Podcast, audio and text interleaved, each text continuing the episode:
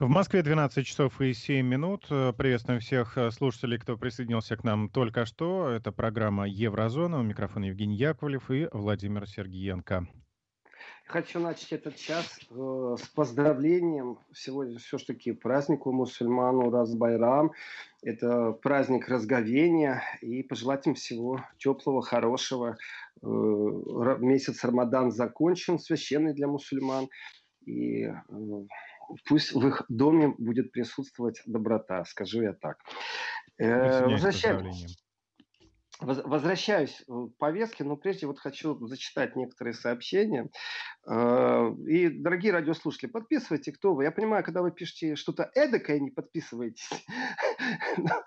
И э, совсем другое, если вы ну, вы даете какие-то нормальные вопросы, ну, так удобнее разговаривать, когда знаешь, как к человеку обращаться.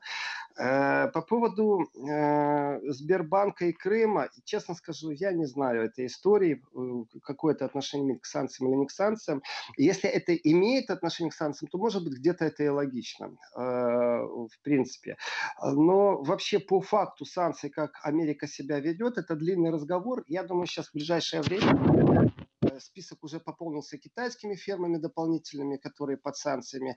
Э, произойдет осознание в Европе того, что где-то политически декларируется санкция, а где-то она политически не декларируется, но точно такая же, как политически декларируемая. То есть вот Россия плохая, потому что Крым российский, и там какие-то санкции ввели. А тогда, причем тут, например, Volkswagen, чтобы против него вводить какие-то санкции, он какое отношение имеет? То есть э, когда это осознание произойдет по поводу санкций, я думаю, ну, Европа должна действительно начать креститься, когда гром гремит.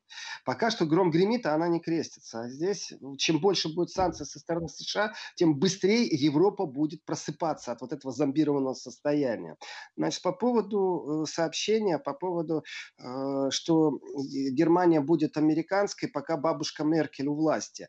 Вы знаете, бабушка Меркель ее часто так называют, но ее называют не бабушкой, ее называют мамочкой. Мамочка Меркель. Это сознательно... Про сути, да, это сознательно продуманная повестка была э, в преддверии предвыборной кампании это э, бабушка это одно, у всех бабушка ассоциируется, знаете, вот, ну, понятие бабушка это психологическая ассоциация в том числе. И совсем другое мама. Мама всегда поможет, мама всегда простит, на маму злиться нельзя. И это технологи к Меркель это прикрепили, поэтому она ни разу не бабушка, она мути. Вот. И с нее я так скажу, достаточно успешно сняли сейчас вот эту технологическую штуку, потому что Меркель давным-давно уже не мути, она не справляется с этой позицией. Но тогда предвыборно это было очень хорошо видно, как работает технология предвыборная. И, ну, скажем так, смело можно поставить оценку отлично тем технологам, которые занимались и прямо изучают предвыборную кампанию Меркель. А вот что касается ее проамериканских взглядов, вы знаете, мне иногда, честно говоря, вот кажется, что такую работу, как у Меркель, ну, честно говоря, э, не все, во-первых, потянут, во-вторых, не хочется очень многим людям иметь. Знаете, звучит красиво канцлером быть, а давайте так, внутренние противоречия, а внешнее давление. Вот он, Северный поток. Я его хочу, но я не могу, понимаете. Мне нужно Америке противостоять, но делать это скромно. Все-таки они мой телефон слушали пару лет назад очень усиленно. Э, надо с Россией как-то примириться, но с другой стороны, я же не могу выйти и сказать, Россия мне друг, а, а Америка дороже. И вот это вот постоянное балансирование такое политическое, экономическая. Вы знаете, сейчас Германия стоит, как для меня, на определенном пути излома. И э, избушка точно должна выбрать, кому она повернется передом, кому задом. Вот так устоять на двух стульях будет невозможно. Почему? Потому что постоянно есть третий игрок, и я через пару минут подойду к этой теме, это Китай. Не все сводится к отношению России и США. Есть еще и Китай, который э, тоже очень-очень-очень активен в Европе. И э, Меркель прекрасно это осознает. И она должна распоряжаться будущим Германии, потому что работа у нее такая, как у президента России. В руках есть инструменты, которыми ты распоряжаешься, и это на настоящее действует, и на будущее, очень важно. И э, у Меркель не легкая позиция, не ситуативная. И то, что Макрон очередной раз, вот то, что в первом часе рассказывал, что Макрон вроде бы как залез на триумфаторский коня, понимаете, и запозиционировал себя, вот я спасаю Европу, но дураков нету, действительно. Суд Субсидия – это значит, что кто-то ее распределяет. Тогда получается орган контроля, орган сравнения, то есть кто будет э, сравнивать, кто пострадал больше, как пострадал больше. После чего субсидия еще это Э, контролируемая тема. Почему? Потому что, а как вы ее потратили? Это значит, все время будет какой-то надзорный орган из этого комитета, который контролирует эти субсидии. Это порождает и коррупцию, и это очень сильно бьет по понятию национализация, то есть предприятия и отрасли, которые в кризисе. И Э, непосредственно есть еще такое понятие дисциплина. Об этом говорит непосредственно э, канцлер Австрии, что он очень резко, кстати, раскритиковал предложение э, Меркель и Макрона, я так скажу, а, мне кажется, что при встрече Макрон не будет обниматься с, э, с Курцем, потому что э, подножка, я считаю, достаточно сильная, и эта подножка повлияет на позиционирование Макрона внутри Франции, потому что он у него забрал вот этот символ, что я в Европе, я, знаете, там спасаю, там все-таки представитель Франции рулит. Ни к черту он не рулит сейчас, представитель Франции в виде президента в Европе. Э, и Насчет проамериканской, вы знаете, э, позиции Меркель, я так скажу, во многих местах она вынуждена. Если сравнить количество рабочих мест между зависящих от России, например, внутри Германии, и от США, конечно, США имеет сильное влияние. Там до полутора миллиона рабочих мест, которые зависят от США на территории Германии. Но хочешь или не хочешь, ну, ну придется с американцами и существовать, и договариваться. И я думаю, к этому всему привязано еще нестандартное поведение Трампа. Никто не знает, как он будет на что-то реагировать. Вполне возможно, что как только, э, допустим, на уровне правительства Меркель заявит о том, что мы становимся державой на территории, которой нет ядерного оружия, потому что мы хотим мира в Европу, э, нет гарантии, что Трамп не напишет ок, тогда переносим 300 тысяч рабочих мест до конца лета вот, там, в Румынию и Польшу. Никто не знает, как он отреагирует. И вот это вот э, невозможность контроля и предвидения шагов Трампа очень сильно влияет на осторожность, в том числе и Германии, в том числе и Меркель. То есть к чему это я говорю? Если Меркель вы сегодня замените другим политиком, то все те же самые балансы, все те же самые ниточки контроля, они все те же самые останутся. Поэтому резко поменять какую-то политику невозможно будет в Германии. И это не зависит от Меркель. Ситуация просто такая. Другое дело, что э, можно менять вектор направленности, то есть постоянно инициировать что-то. Если вы посмотрите на то, что инициирует Европа, то, в принципе, ну, э, на самом-то деле она инициирует, инициирует, а эффективность где? Вот какая эффективность от инициатив Европы? Э, Евросоюз, в том числе Франция, Германия, э, смогли справиться с ситуацией на Украине? На что-то влияют? Нет, абсолютно нет. Э, но при этом мир все время поддерживается влияние Европы. И вот эта модель либерально-управленческая, которая в Европе существует, она не готова к кризису. Вот ни разу не готова. И критика в сторону Макрона звучала, что он не вовремя принимает там меры какие-то определенные э, во Франции. Вы знаете, э, представьте себе тоже, знаете, вот такого яркого Наполеончика, который говорит, у нас в стране война, он прямо это декларировал Макрон. Э, французы восприняли это неоднозначно, то есть они не восприняли это как пафосную речь, они восприняли это как над, надменную ложь, в принципе, что нету никакой войны, и Макрон сознательно драматизирует ситуацию, опять подсвечивая себя. У нас война, отечество в опасности, понимаете, это популизм. Макрону не нужен популизм, он уже президент, он уже влияет и имеет ответственность за определенные э, вещи у себя в стране и в Евросоюзе. Но он же вот хочет остаться на второй срок или пойти еще выше по европейской вертикали? Ну, выборы во Франции в 22 году. У Макрона есть время сейчас поиграться в европейского политика, именно поиграться. Потому что, смотрите, если бы у него прошел план сейчас э, с Меркель раздавать субсидии, то, в принципе, у Макрона была бы ниточка контроля э, стран Евросоюза вместе с Меркель. Невидимая, но она бы была. Вы знаете, э, Себастьян Курс в этом отношении, он вообще-то сказал, что создание долгового союза, вдумайтесь, долгового союза. Вот понятие Евросоюз, а это долговой союз, где взаимообязательства, связь между странами основана не на философии, не на совместной политике, не на шенгенской э, договоренности, не на безвизовом режиме, а основана именно на долгах. И вот этот долговой союз в принципе, это и есть идея создания Меркель и Макрона. То есть пусть от них зависят другие страны. Тогда они диктуют и свою волю. То есть это навязано, это вот вертикали. Это вся та же самая большая игра. То есть мы верим в Евросоюз ради Евросоюза. Мы положим свои Но, силы знаете, только ради Владимир, того, есть чтобы такая шутка. остался. Да. Есть такая шутка, ничто так не укрепляет э, семью, как совместная ипотека на 30 лет. Э, Да, я понимаю. В то же время это трагедия взаимоотношений, когда любовь прошла, когда бытовуха загрызла, многие семьи через это проходят. А, а вот что делать, когда начинается развод? Вот что делать в такой ситуации, когда ипотека одна? А, И эту проблему, знаете, не дай бог родственникам разбираться по поводу жилплощади. Вот есть такое тоже пожелание. Ну вот точно так же, не дай бог странам Евросоюза разбираться по поводу ипотеки, которую они бы взяли на 30 лет э, у Германии и Франции. То есть контроль пакетный бы контроль остался бы э, в руках правительств Франции и Германии, и это не привязано к Макрону и Меркель. То есть вот я настаиваю на этой концепции, что приди сейчас другой канцлер к власти в Германии, у него все те же самые проблемы. Ну не может он избавиться от атомного оружия, ну не может и все, потому что никто не знает реакцию Трампа. Это такие вещи, хочешь не хочешь, но ты на этом рабочем месте будешь именно так себя вести. И э, ну, вот этот такой тяжелый баланс, в принципе, в Европе, э, сейчас в кризисе он очень сильно обострился.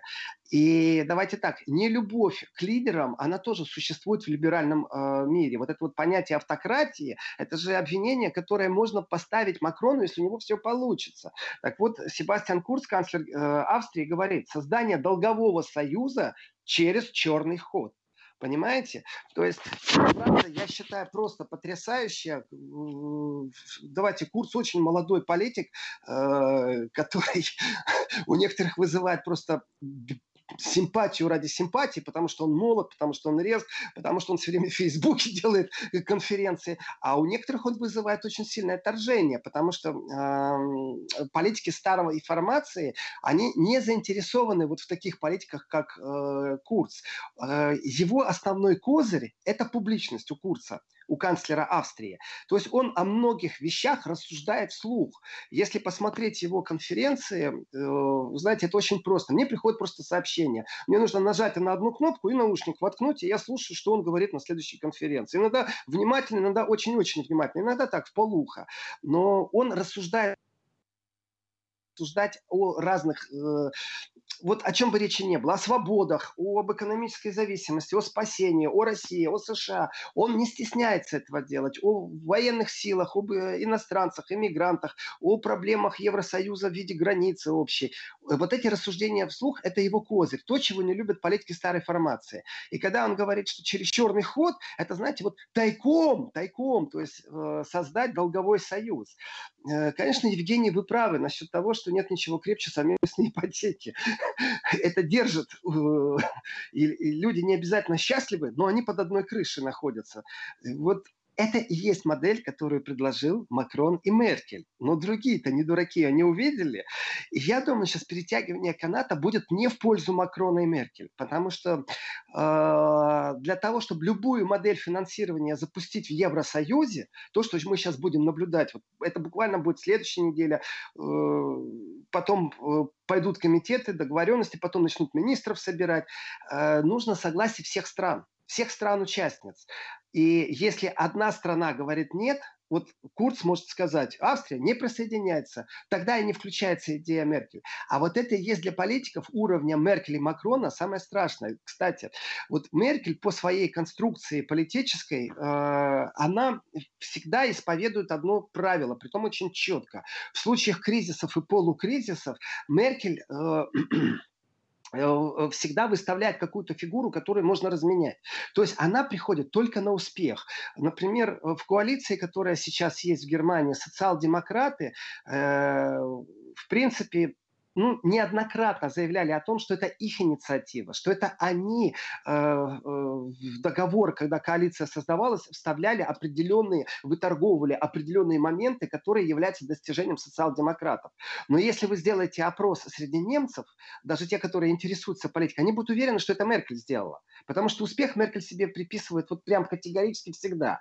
Если же не успех, всегда есть какая-то фигура, которая перед стоит. Меркель приходит тогда, когда уже обо всем договорились. И вот сейчас Меркель, выступив с Макроном, она сделала ошибку, которая не свойственна Меркель. То есть сделать заявление, которое э, предложение, заявление, э, даже вектор развития Евросоюза на ближайшее будущее э, в постпандемический период, посткоронавирусный, э, в котором она выглядит как человек, потерявший политический бал. То есть она не является победителем. А вот это не есть типично для Меркель. Очень странная ситуация. Почему-то они поторопились, Меркель и Макрон.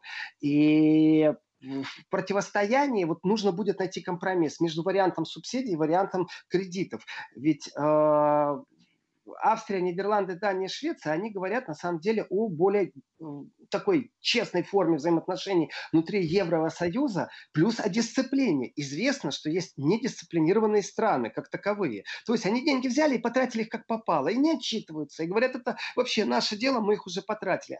И тогда получается, что э, Евросоюз должен усилить бюрократическое давление, чтобы контролировать вот эту вот дисциплину выполнения обязательств. В случае, если ты же сам берешь из ведра, из бочки в данном случае деньги, еще и под проценты, и под обязательства, то ты сам себя контролировать будешь. Это концептуально абсолютно разные понятия. И я считаю, что молодец э, Себастьян Курц, который не постеснялся в своей жесткой критике сказать, что это через черный ход э, создания долгового союза, то есть отношений, в которых все должны кому и вот здесь получается, все будут должны вроде бы как бочки, а бочка должна будет э, Франции и Германии.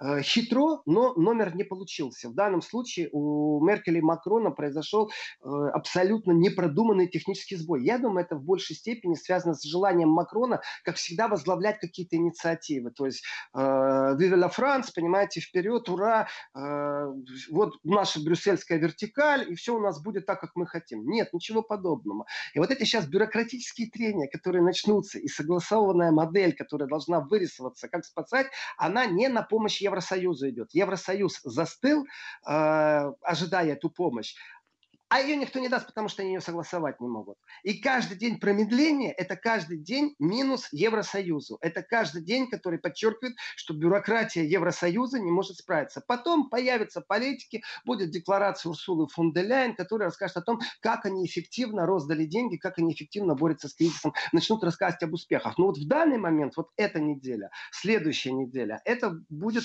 большой-большой бюрократический разговор разных мнений по поводу спасения экономики в Евросоюзе. А, и козырь э, канцлера Австрии – это в открытости, а козырь э, Макрона и Меркель – это именно в попытке через черный ход создавать какие-то институты, в которых невидимыми нитами, нитками дергать и создавать вот такие, знаете, полумарионеточные взаимоотношения. Так что пока что провалился план Макрона и Меркель, это очень важный момент. И как оно будет вырисовываться, где будет компромисс, мы пока еще не знаем. Э, но будем наблюдать. Владимир, а у вас есть какой-то прогноз или ну, к чему вы склоняетесь? Кто победит в этой в, этом, в этом противостоянии? Я думаю, ну, прогноз я могу дать такой, что будет создано две копилки просто. Одна действительно будет э, кредитная линия, а вторая будет субсидийная линия. Но система распоряжения кредитной линии, она будет доминировать все-таки.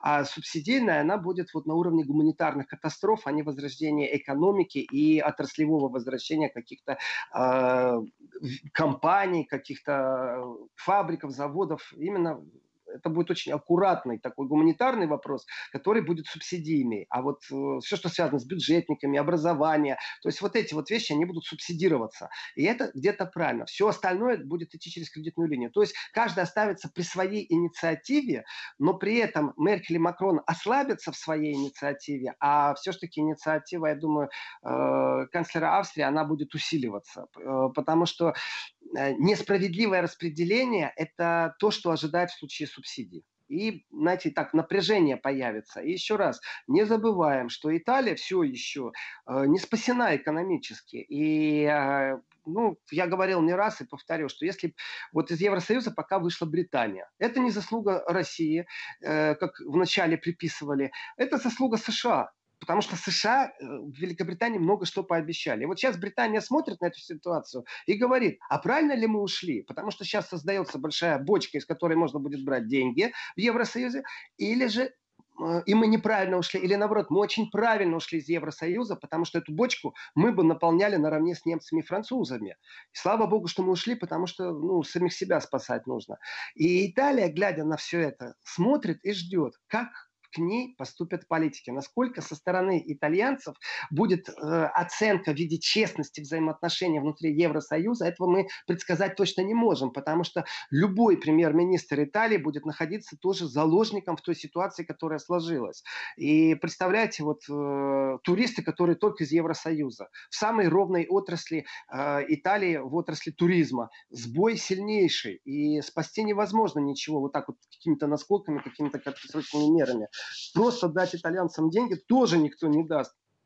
Возможность у итальцев самим создать систему, по которой они э, выстраивают э, взаимоотношения с кем-то, в том числе и с Центробанком э, Евросоюза, невозможно сегодня. Все прописано, все протокольно затверждено. То есть руки связаны. получается, э, э, если мы посмотрим на последние три месяца, резких заявлений в сторону Евросоюза достаточно. И не только со стороны итальянцев.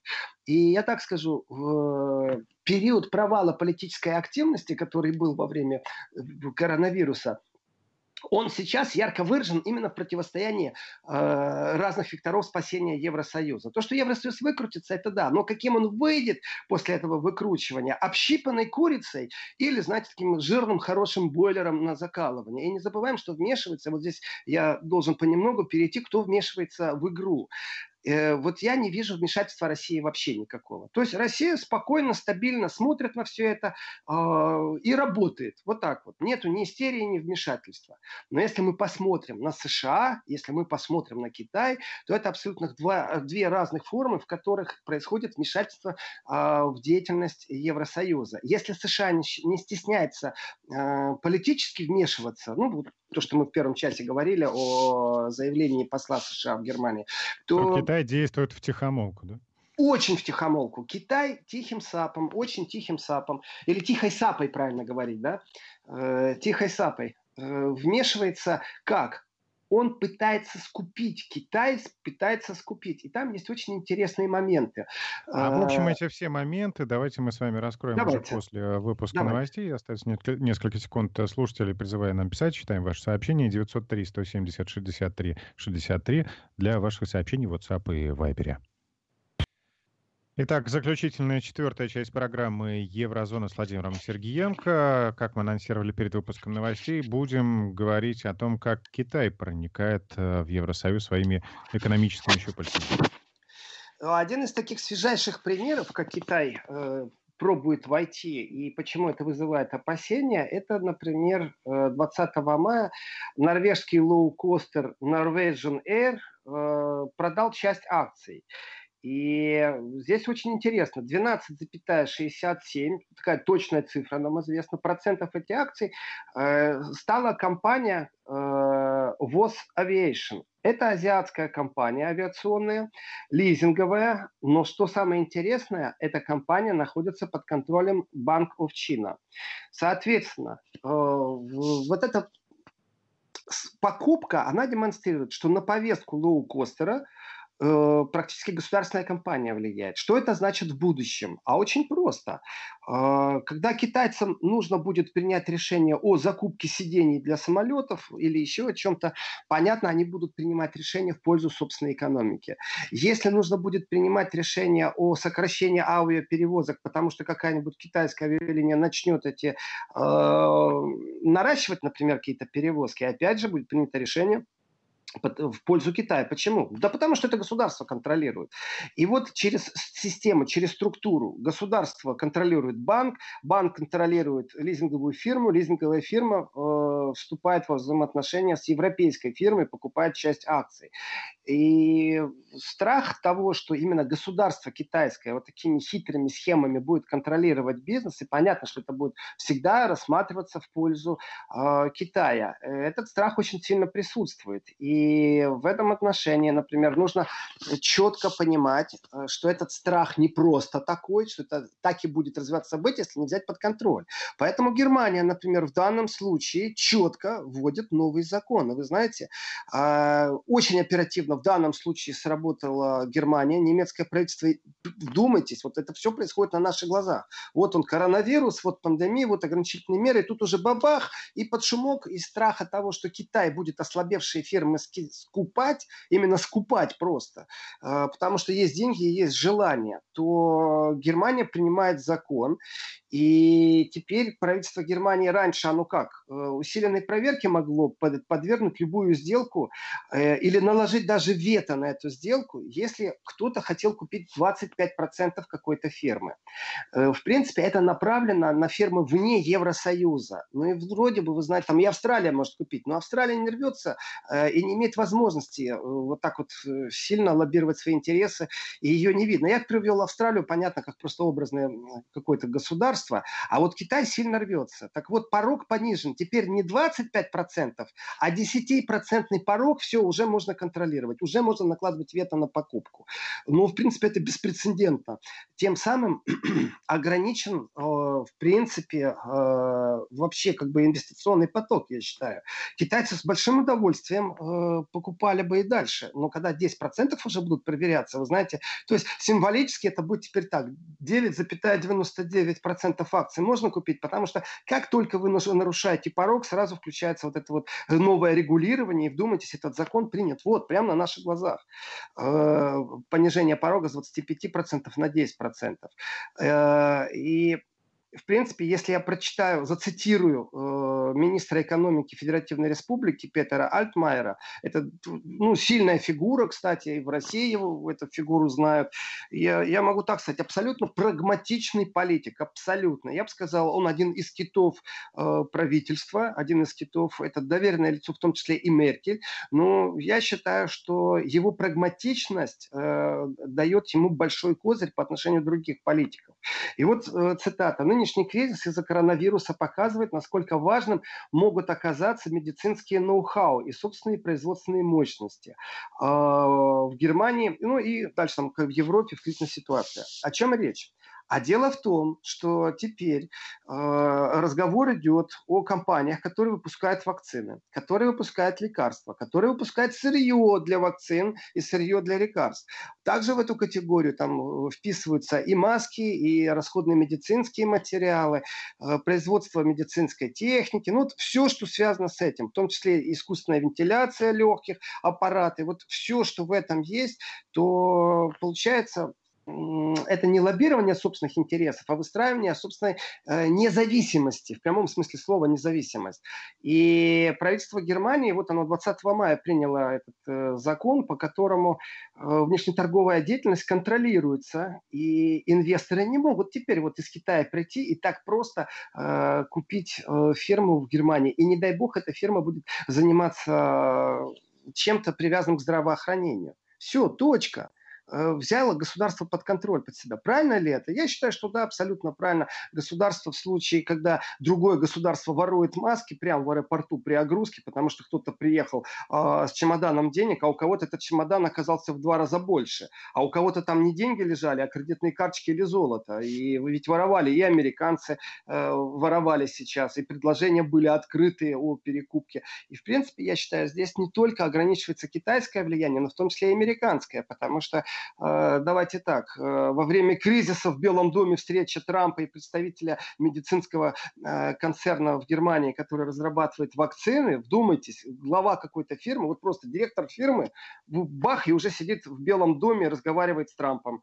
И тот ему говорит, ну давайте, сделайте вакцину, но Америка first, вначале для американцев. И это стало известно, я об этом рассказывал тогда, когда это произошло. То есть эти некорректные поступки, конечно же, диктуют условия. То, что немцы так оперативно сейчас отреагировали внутри, на своем рынке э, по поводу введения контроля, э, это не имеет никакого отношения к каким-то взаимным обвинениям, обидам, знаете, или еще к чему-то. Просто по, по логике. Пришел кризис, мы должны внутри страны его контролировать. И, в принципе, пример инвестиций того, что вот э, Китай скупил акции, ну, норвежская авиакомпания. Ну, мы вроде бы, они там, ну, неинтересно нам она даже, не ее обороты, она не является самой крутой, самой крутой. Но это технология, как действует Китай. И где-то в конце этой цепочки всегда технологической по скупке акций всегда находится именно государство. Был момент, когда в Европе э, заговорили о том, что если вдруг Китай начнет допускать к своим внутренним госзаказам европейские фирмы, то тогда э, не будет введено ограничений э, никаких э, в Европе.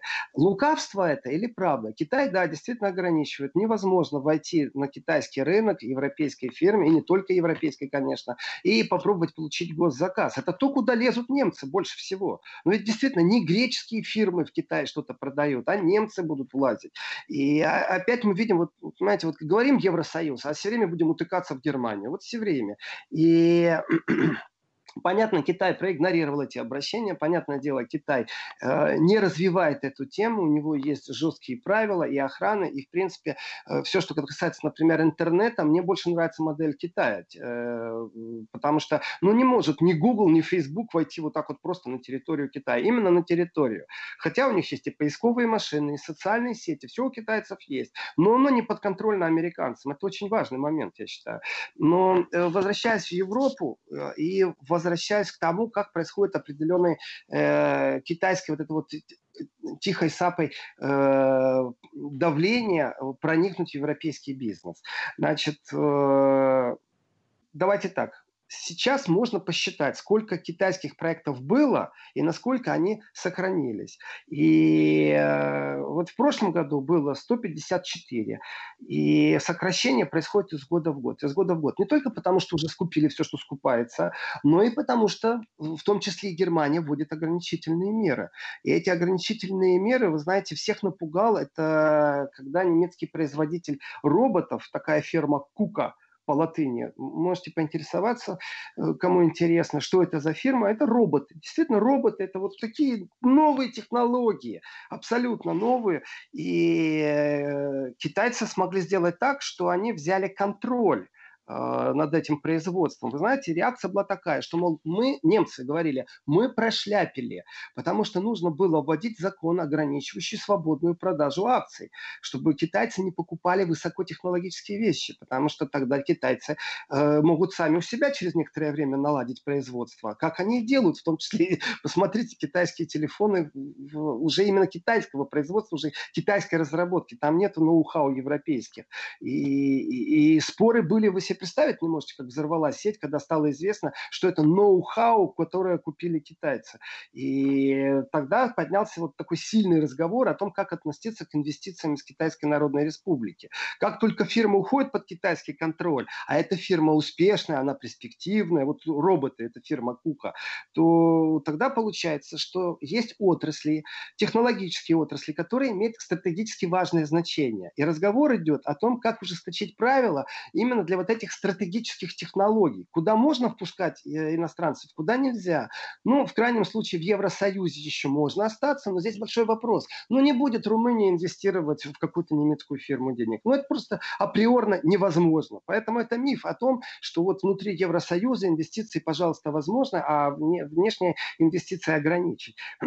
И здесь мы подходим к краю, в который четко говорит, я э, по-разному э, отношусь к этому заявлению, но я полностью поддерживаю его именно вот в, в точке экономики. Сейчас Либераль... мы прервемся на короткую паузу, Владимир, да, и после этого вы огласите то самое заявление, о котором говорите.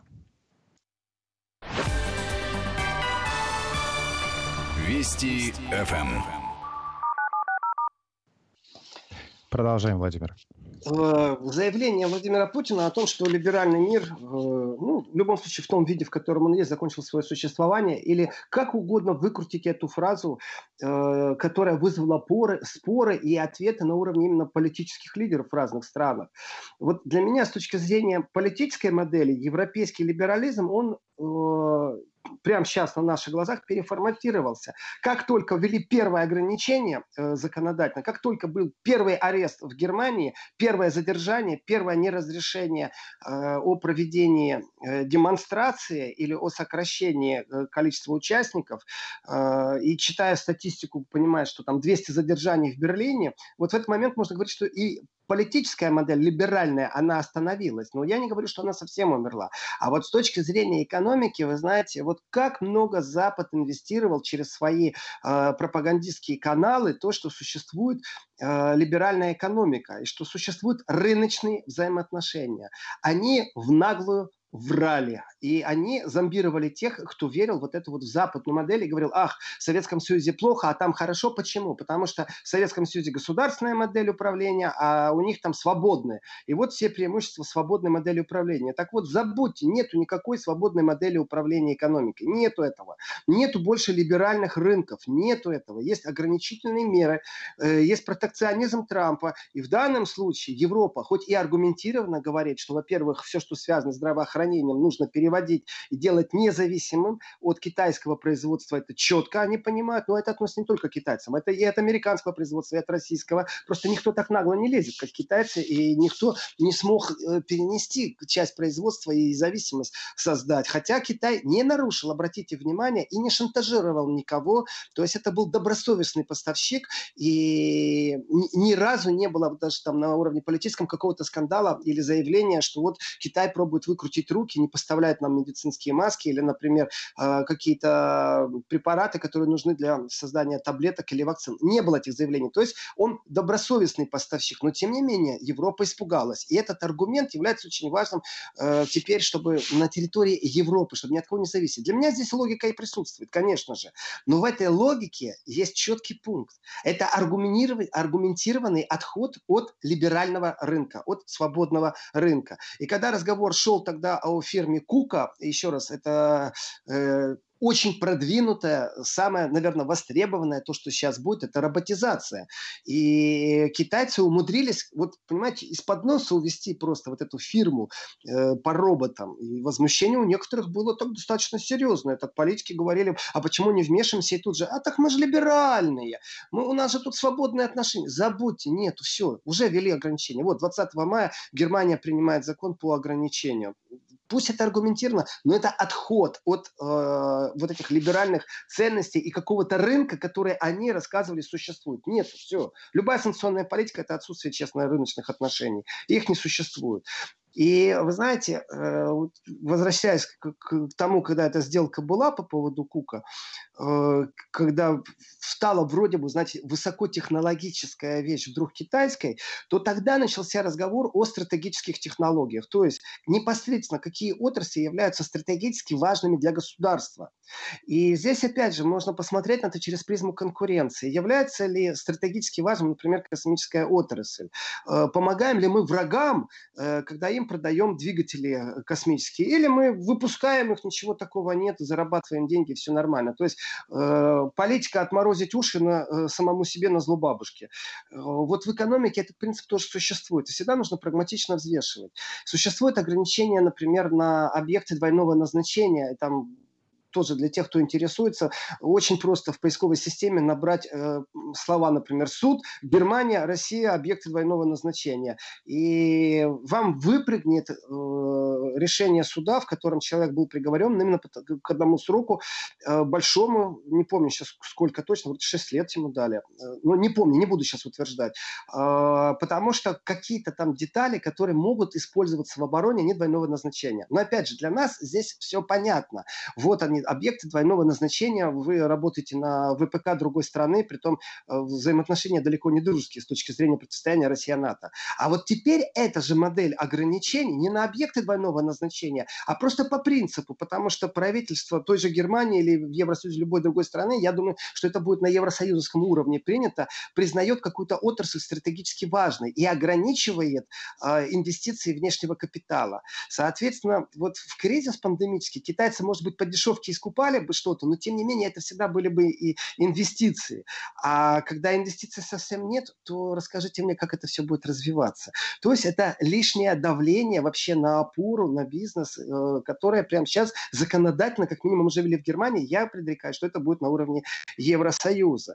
И вы знаете, если говорить вообще о европейском малом и среднем бизнесе, то предсказать что-то очень тяжело. Но известно, что Китай э, очень даже ищет возможности, и такие слухи, знаете, даже вот с точки зрения бизнеса есть конторы, которые, ну, они не однодневки, я их не могу назвать однодневками, но они появились как на дрожжах э, с целью, а что там продается, и работают они э, именно для китайцев. То есть такая аналитика рынка с точки зрения, что же там продается просто. Очень специфический подход, и такие вот в Берлине, по крайней мере, я знаю, что есть э, такие фирмы, которые именно этим занимаются. А вот интересный вопрос от слушателя. А, допустим, через тех же самых румын китайцы не могут покупать контрольные пакеты акций немецких фирм? Вы знаете, Евгений, вот э, честно говорю, что как только кто-то придумает э, схему, как можно обходить определенные барьеры, этот человек или эта фирма, или это объединение, или эта страна сразу экономически будет взлетать. Э, потому что, э, поверьте, бизнес ищет все время лазейки в законодательстве. Это четко было видно, когда Америка вводила санкции против Ирана. Э, и опять же, Германия осталась с носом в первую очередь. Э, было объявлено всему Евросоюзу, что не смейте с Ираном дружить, и все фирмы, которые с Ираном имеют какие-то отношения, попадают под санкции. Чем закончилось? Тем, что Иран вывозил наличные деньги, которые были в фонде, который должен был, э, ну, взаимоотношения, торговые отношения, которые были между Ираном и той же Германией, или там Евросоюзом, как хотите, а, они гарантированы были этим фондом. Так вот, наличными эти деньги вывозили. А, сколько фирм сразу убежало? Как может Иран иметь какие-то взаимоотношения? Через Пакистан, через Афганистан, через что? И вот эти схемы вот точно так же обратно, через Румынию попробовать войти, конечно, они будут присутствовать, но они будут легко вскрываться. И давайте так, э, я помню, когда появилось в Германии ограничение на перевод больше 10 тысяч дойчмарок. То есть все, что ниже 10 тысяч, а, Э, не сообщается в налоговую инспекцию. Все, что выше 10 тысяч, сразу автоматом сообщается. Это не значит, что у вас завтра налоговый инспектор стоит, но где-то в отчетности вы можете привлечь внимание. Э, и увеличилось количество переводов по 9999, э, чтобы не было вот этого вот порога 10 тысяч. Вот точно так же сейчас вот эти вот фирмы, вы насчет Румынии не знаю, но я думаю, что китайцы будут действовать через Малайзию, через Сингапур, как угодно. Они найдут, как действовать. Но тем не менее, порог не в смысле, что Китай не имеет права ограничивать, а в смысле, что надзорный орган имеет право наложить вето уже от 10% акций. То есть, чтобы не было влияния на политику фирмы. Вы можете инвестировать, но влиять на политику фирмы нельзя пример, который я привел э, с Наверской авиакомпанией. То есть инвестируйте выше 10%, всего лишь 12% там с копейками, не сколько, 12,76 э, скупили акции. Все, они имеют право регулировать повестку, уже влиять на повестку. Это даже не большинство, не 51%. И в этом отношении не через Румынию, но через другие тайные ходы, конечно, Китай будет пробовать действовать, но это ничего не даст. Э, потому что э, появилось понятие наложить вето на сделку.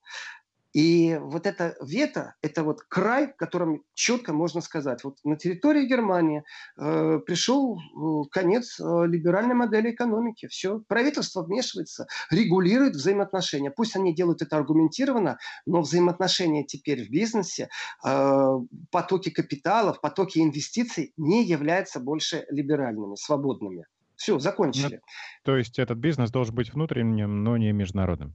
Да, абсолютно правильно.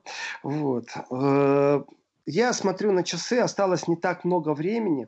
И вы знаете, вот я читаю сообщение о том, что, ну, мне пишут, ко мне обращаются, Владимир Владимирович, с радостью приветствую, бла-бла-бла, и дальше, что наш радиослушатель э, из Мария из Москвы, кубинки, говорит, что она слышит, что мы, что я душой вот болею о происходящем. Вы знаете, э, есть вещи, которые безэмоционально невозможно беспристрастно комментировать. И с точки зрения экономики, вот те движения, которые сейчас в Евросоюзе происходят, это не то, что я душой переживаю, я вижу на эмоциональном уровне, что происходит. И зачастую эмоциональный уровень, который передается с помощью СМИ, влияет на политические решения. Это тоже факт. И я считаю абсолютно профессиональным, пусть это и враги, но это абсолютные профессионалы, с большой буквы профессионалы, э, за последние годы создали такое информационное поле, где человек, который положительно мыслит в сторону России, э, не признается большинством, понимаете? То есть общество его отвергает. Э, в начале попытки были сделать вообще нерукопожатным таким, таких людей. Э, сейчас просто странными таких людей называют. Но на самом деле здесь без эмоциональности никак нельзя.